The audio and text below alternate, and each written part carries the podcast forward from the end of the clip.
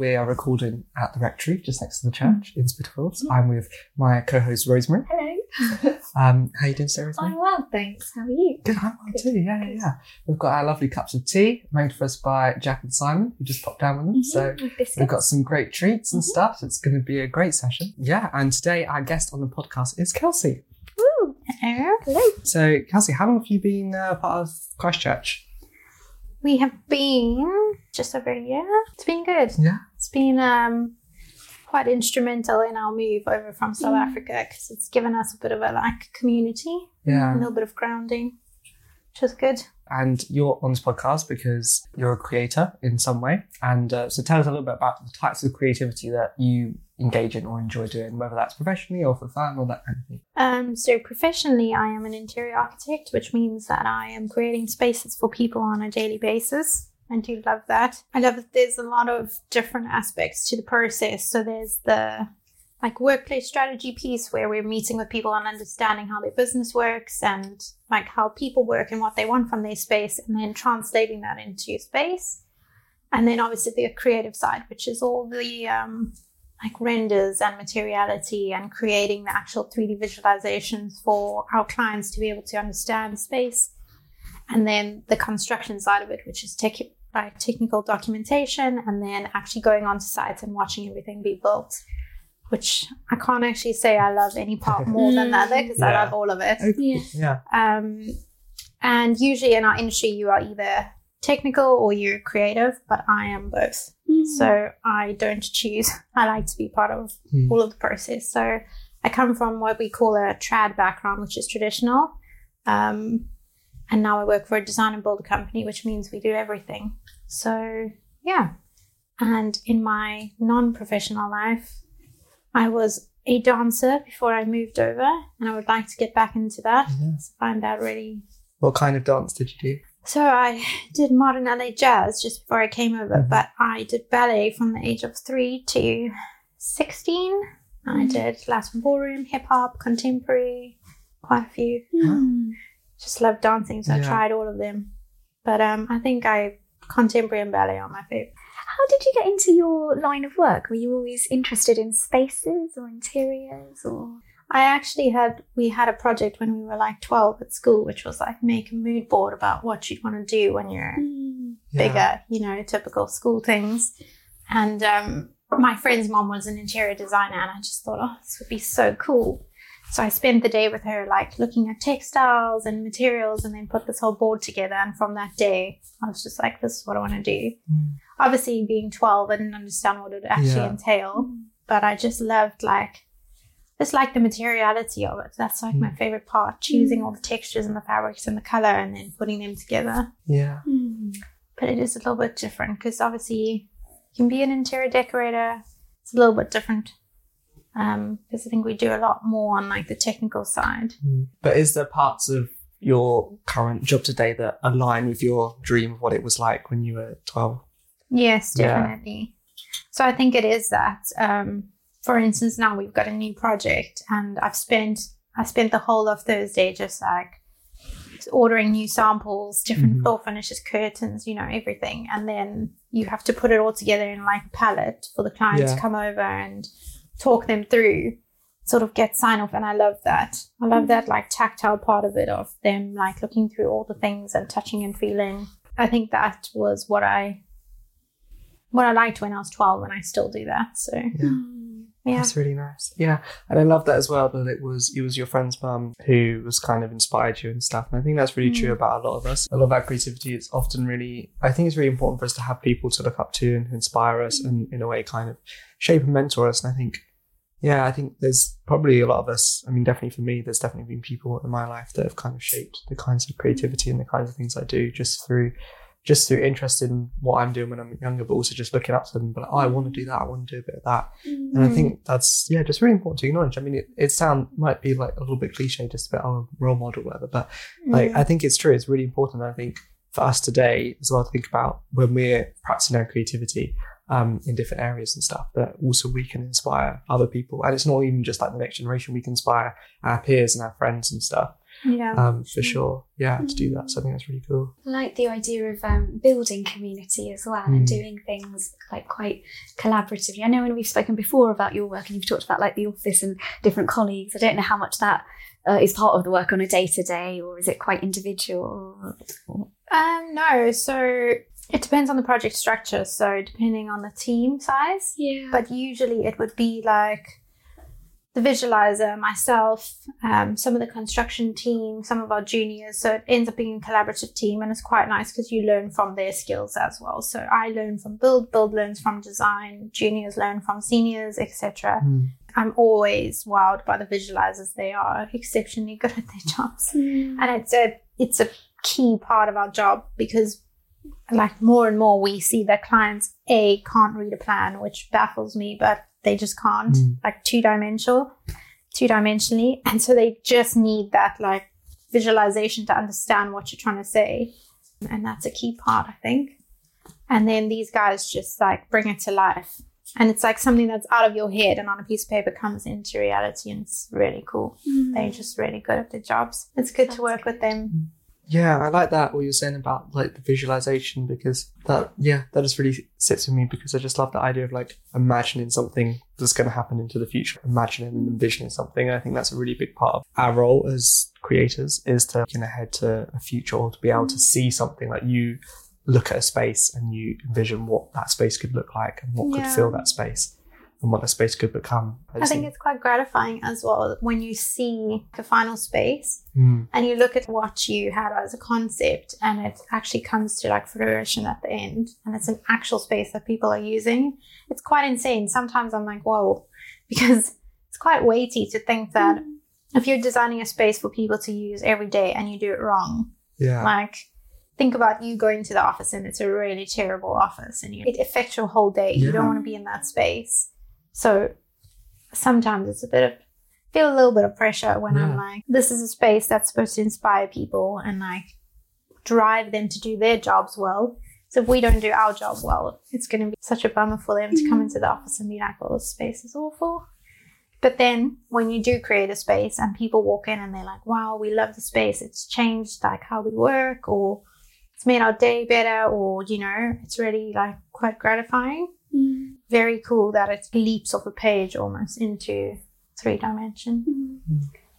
What are some of the challenges? Are there things that kind of become obstacles? Or So I think with everything in design, I don't know, I'm sure it's true for art, graphic design, everything. I mean, sometimes I wonder why the clients hire us because sometimes they have such strong ideas mm. and it's like you're just there to like do what they want and it's not the best thing for them mm-hmm. but you just have to do it. So you do get some of those projects where you think to yourself oh my gosh this is not what i would want to do but you do it anyway. What has been challenging and i think covid has helped is trying to change people's perceptions of how we should work and ways we should work. People are coming around to it now because I think COVID showed everyone you can work from anywhere where there used to be this very traditional, everyone had offices, hierarchical, people at the top, people at the bottom.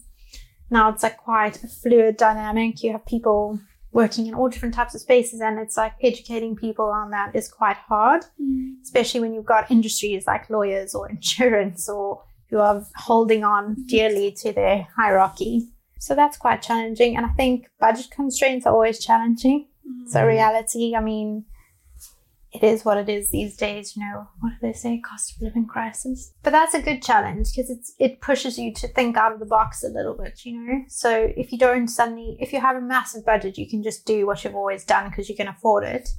Suddenly, when you don't have the money, Yeah. you've got to think of smart ways to get like the wow factor without spending all the money. Yeah. Um, and that's the best for me because it pushes you out of the box, but also teaches you a lot, something you may not have done before. So Yeah. that's a challenge, but it's good. Good I- challenge. I really like that because I, I think that's often really important when you're making things. Sometimes if things are unlimited, Yeah.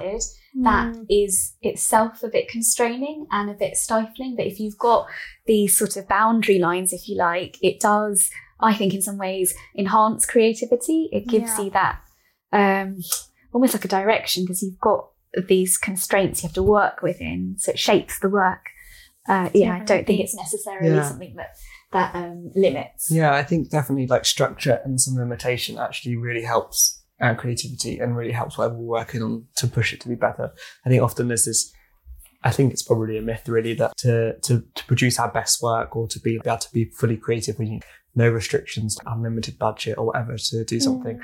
And actually I think that's kind of not true. It's like actually Mm. where we produce our best work is when we are limited and when there is certain things we've got to tick and requirements and there is a lot of Mm. structure around what we're trying to do and it forces us to funnel and to to get raise all the bits that we don't need that aren't so good and to really focus a lot more on our project. and I think it always produces better work when there's some limitation, which I think is actually really encouraging. Yes. Because often, um, yeah, I think for a lot of us, whenever we're working on, on a project or something, there's always limitations, there's always things, and sometimes they can be really frustrating Yeah. in the Yeah. moment. But I think it's good to remember that those are the things that are ultimately going to force your project to be something better. So, Yes. Yeah. And even time as a limitation can be really yeah, freeing, having that deadline. it really sense. helps. Yeah. yeah. Very clarifying and illuminating. Because you can't like keep wondering, or you could Yes, do more, or yeah. you could change it. You just have to get it done. to do it. Yeah. Yeah, I agree. Yeah. I work better under pressure as well. I've noted. Yeah. Um, yeah.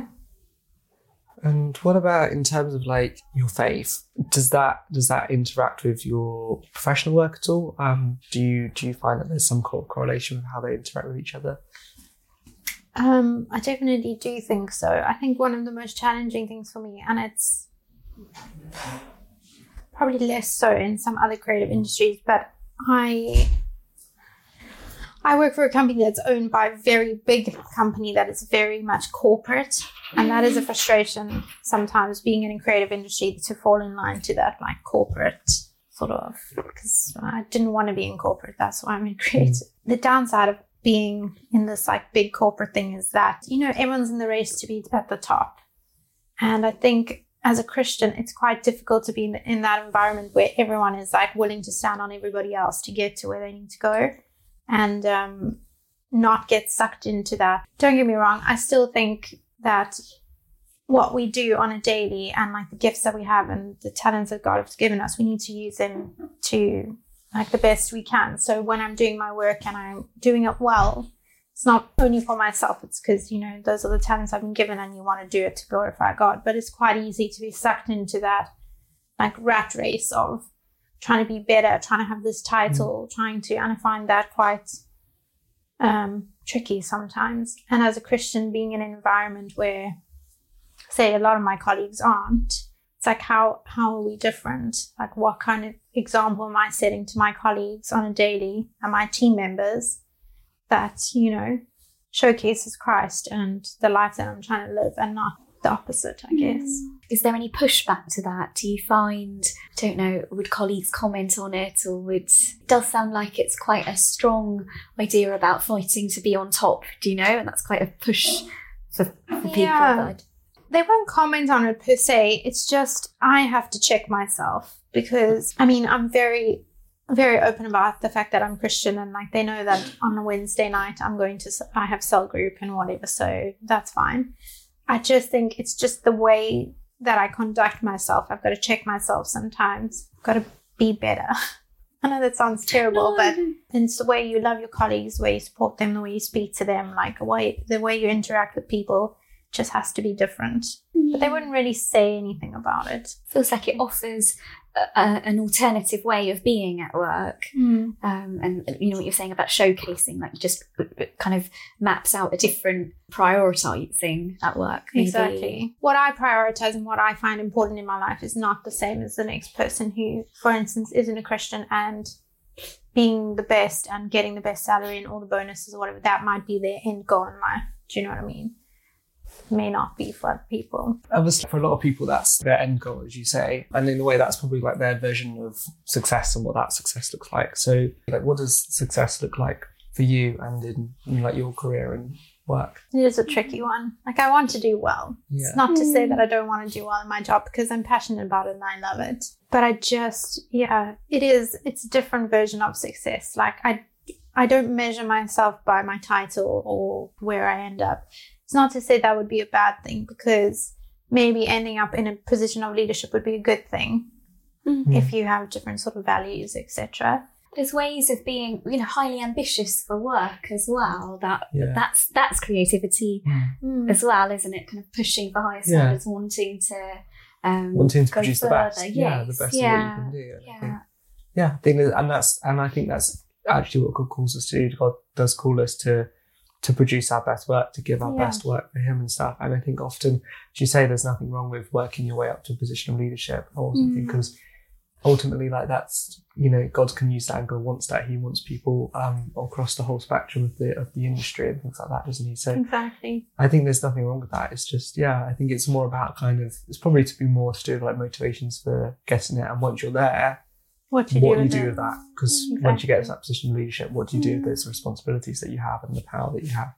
and the sense of identity within it isn't Yeah. it because I think so often that's the driving force behind wanting more resource kind of feeling like you're a better person or better compared to other people and I suppose that's different It's usually like, you know, when you meet someone new, you'd be like, tell me about yourself. And they would lead with saying, like, I'm a doctor or I'm a, mm. because they find identity in what they do. Yeah. It's not a bad thing. It's great that you're a doctor or whatever you do, interior architect for myself, but I don't want to be defined by the fact that I'm an mm-hmm. interior architect. Mm-hmm.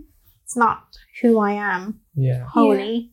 But it is that. It's like somebody Mm. wants to say, like, I'm I'm the creative director or I'm mm. the it's not a bad thing. It's Yeah. just as you say, it's like what do you, where do you find your identity? And I think for us it's a Mm. little bit different.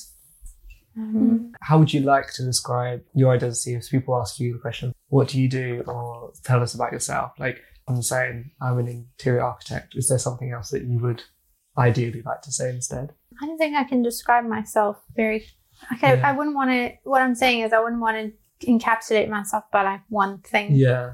So, I mean, I'm a wife. Yeah. I'm a daughter. I'm a dancer. I'm a whatever it is, child of God. Uh, I am an interior architect, but I'm Yeah. a lot of Yeah. things, not Yeah. just that Yeah. one thing. And all those things are important to me.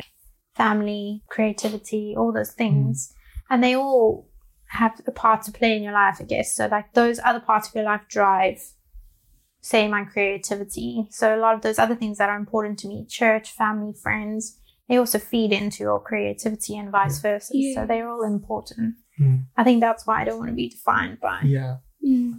Being an interior architect and that's it. That's really interesting, isn't it? The way that the idea about it all feeding, because it makes me think about how broad the raw materials are when we're Absolutely, making. yeah. And I do think that's what it's like for so many of us. It comes from so many aspects. And Mm. I think, again, like we were saying about collaboration, it's important to value that that is part of our process and part of our collaborative process. And and in a way, I think it's important to acknowledge that we have all these other relationships and these other parts of ourself and identity, and they are all contributing towards our creativity. Our creativity isn't this separate, isolated part of Mm. ourselves, but it's just something that is fueled and, and and I think we can, you know, let go into all different aspects of our lives. And I like to think of, you know, at least for my creativity, I like to think of something that's kind of just very transient between the different parts of my life. It's not just this like separate little thing that I go and do at work whatever. And then Yeah. I think exactly. it's nice to think that, it- you know, and it's something that we can bring into lots of different aspects of our lives. I think it's really cool. Mm-hmm. Yeah. And it also makes me just think about kind of like where we source our inspiration from. We've got these different things that feed into our creativity. Just wondering for you, where do you go when you're, I mean, because we've all been there where we're stuck on something, we've got a deadline come in, we need some fresh ideas, we need something new. It's like, what do you do in those moments? Or where do you turn to to get new ideas? Is it just, yeah, what's your process in that? Do you just stick at it and keep going or? I do both. So sometimes I just push through because I have to. Maybe it's time sensitive and I don't Mm. have time to sort of, you know. Sometimes I just take a break, like change of scenery. So I go for a run, change my whole perspective or my scenery just to like get a different perspective or talk to somebody. So sometimes, and this is a stupid example, if we're space planning, I mean, if you're looking at something for too long, you just don't see some things. And just to turn to another colleague who has fresh eyes and say, What do you see here? And then they'll be mm. like, Oh, what about this? And you're like, Oh my gosh, never saw that. Mm. Just because I've been looking at it for so long that that's all I see. And I think that's very helpful. It's always good to get like different perspective mm. on things. Many eyes on it. Yeah, I think there's science behind that as well. Like when you're working consciously on something and then you take a break, your mind continues to almost like find the solution to the thing. So your unconscious kind of kicks in and gives you new. So exactly the thing about going for a run. So you- you're bringing in like movement, so you're disengaging in a way, but your brain keeps churning, and then Mm. new ideas can come into that. So sometimes it can feel counterintuitive, taking a break Yeah. or mm. resting, but actually good things happen But in actually, that. that, yeah. Yeah. And I guess in a way, it's like we should say that that is part of the process. That is Yeah. not, there is obviously a difference between work and rest or something.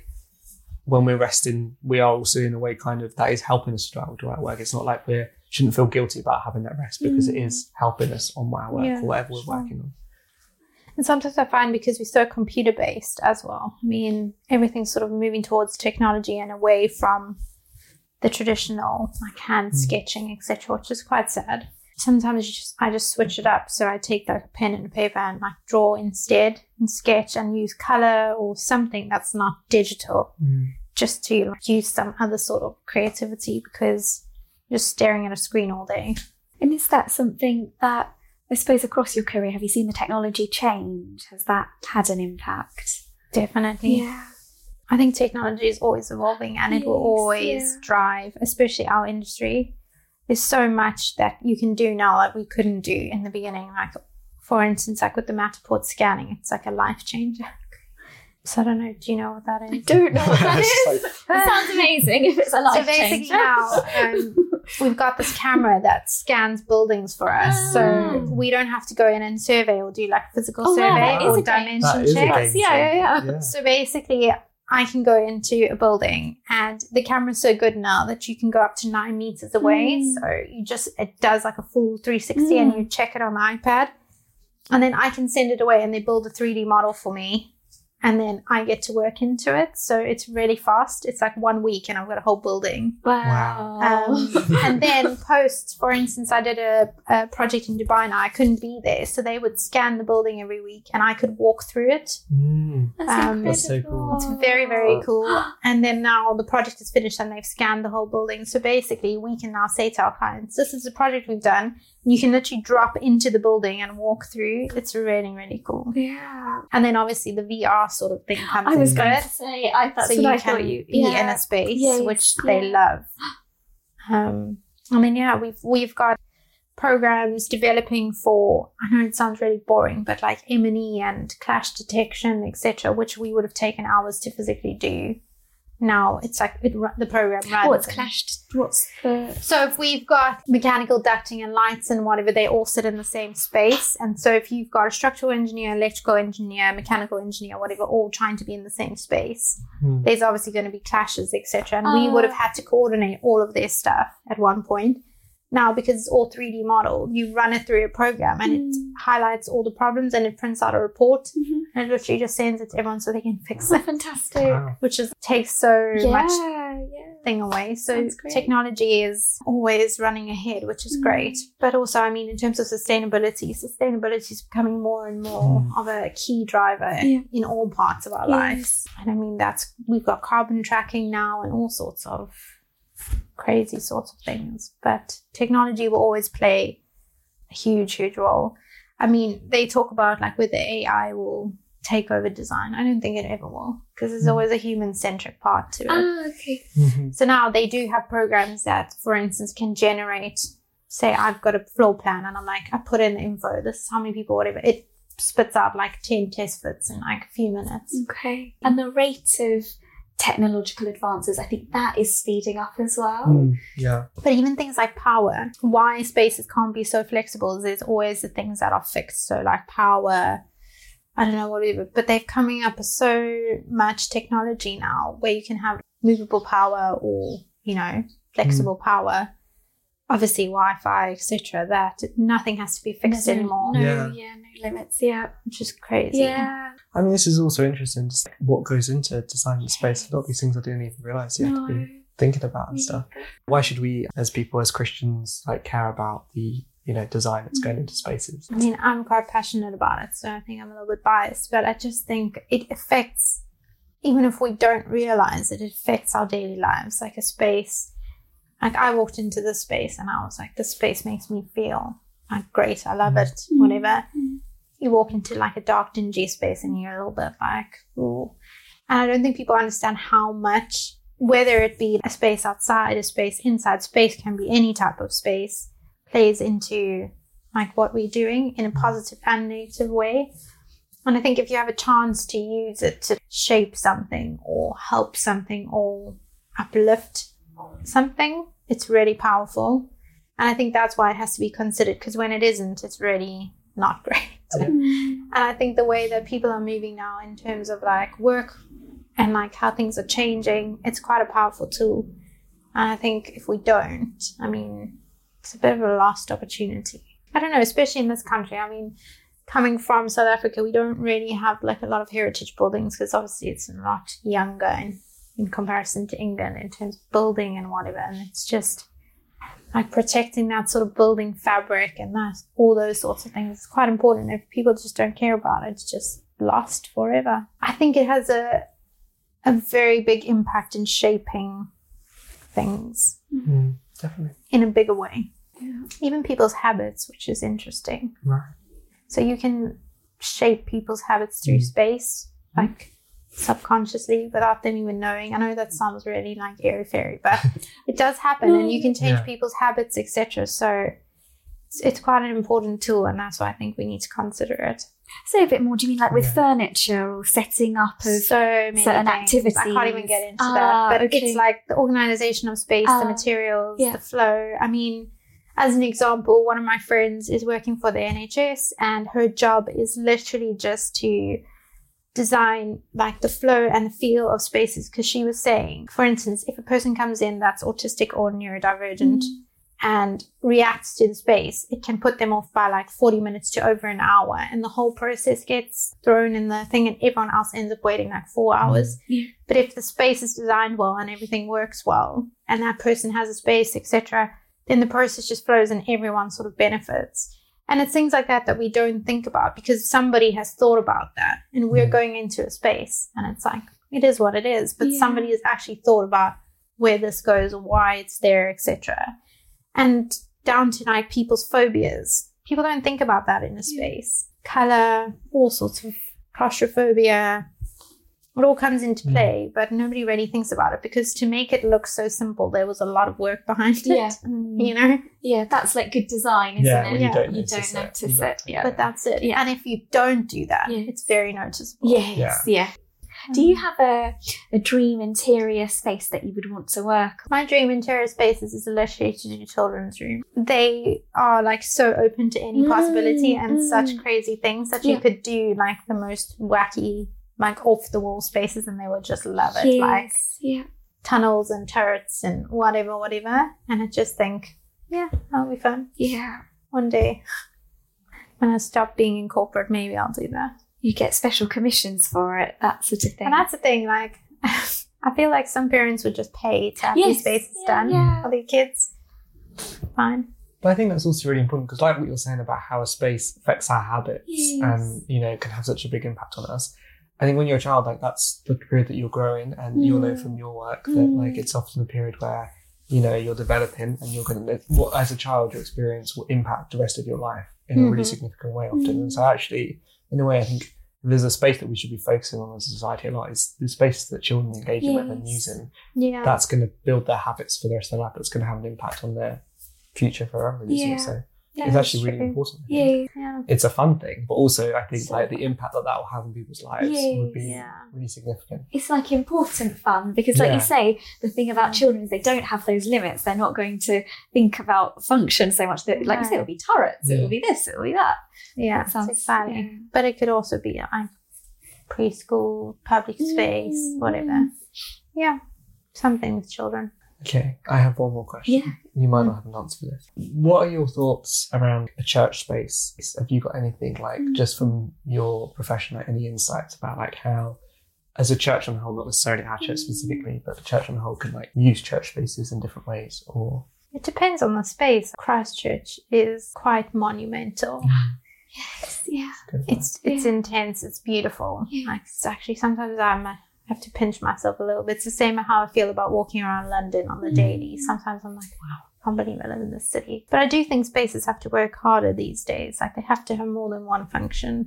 That's that's a that's a good point as well. And you what you said earlier about the pandemic and work patterns changing. So now we're doing more than one thing in one space. You're often living and working and trying to shuffle furniture around or Mm. space around depending on activity. So uh, yeah, I can imagine lots of that probably does affect um, uh, more spiritual spaces Yeah. as well. You, you, I think it's just also the viability for space because I mean cities are congested, right? You can see there's already a thing with people trying to get housing in this city, mm-hmm. and financially it's expensive, etc. So if you have multiple functions, it's like helping sustainability of space, which is important. The worst is when like cities are not being used well, and then spaces are becoming redundant or just left when there's so much potential. Also, a huge thing going on now about like future cities, which I'll actually show you guys someday. It's very cool. Um, like what people are imagining cities of the future are going to look Yeah. like, and it's quite incredible because we have to. We're not going to have the space to go out. We can't keep going up. So what do we do? Church space could become quite important in like community space, Mm. maybe metaphorically Mhm. breaking down the walls and moving into the community and not just being like a Sunday space. Hmm, because as we see, they are quite monumental spaces Yeah. historically. I really like that thought about like looking to the cities of the future and how the church spaces can become part of that and how they can Yeah. be used in that well is hmm. actually really cool.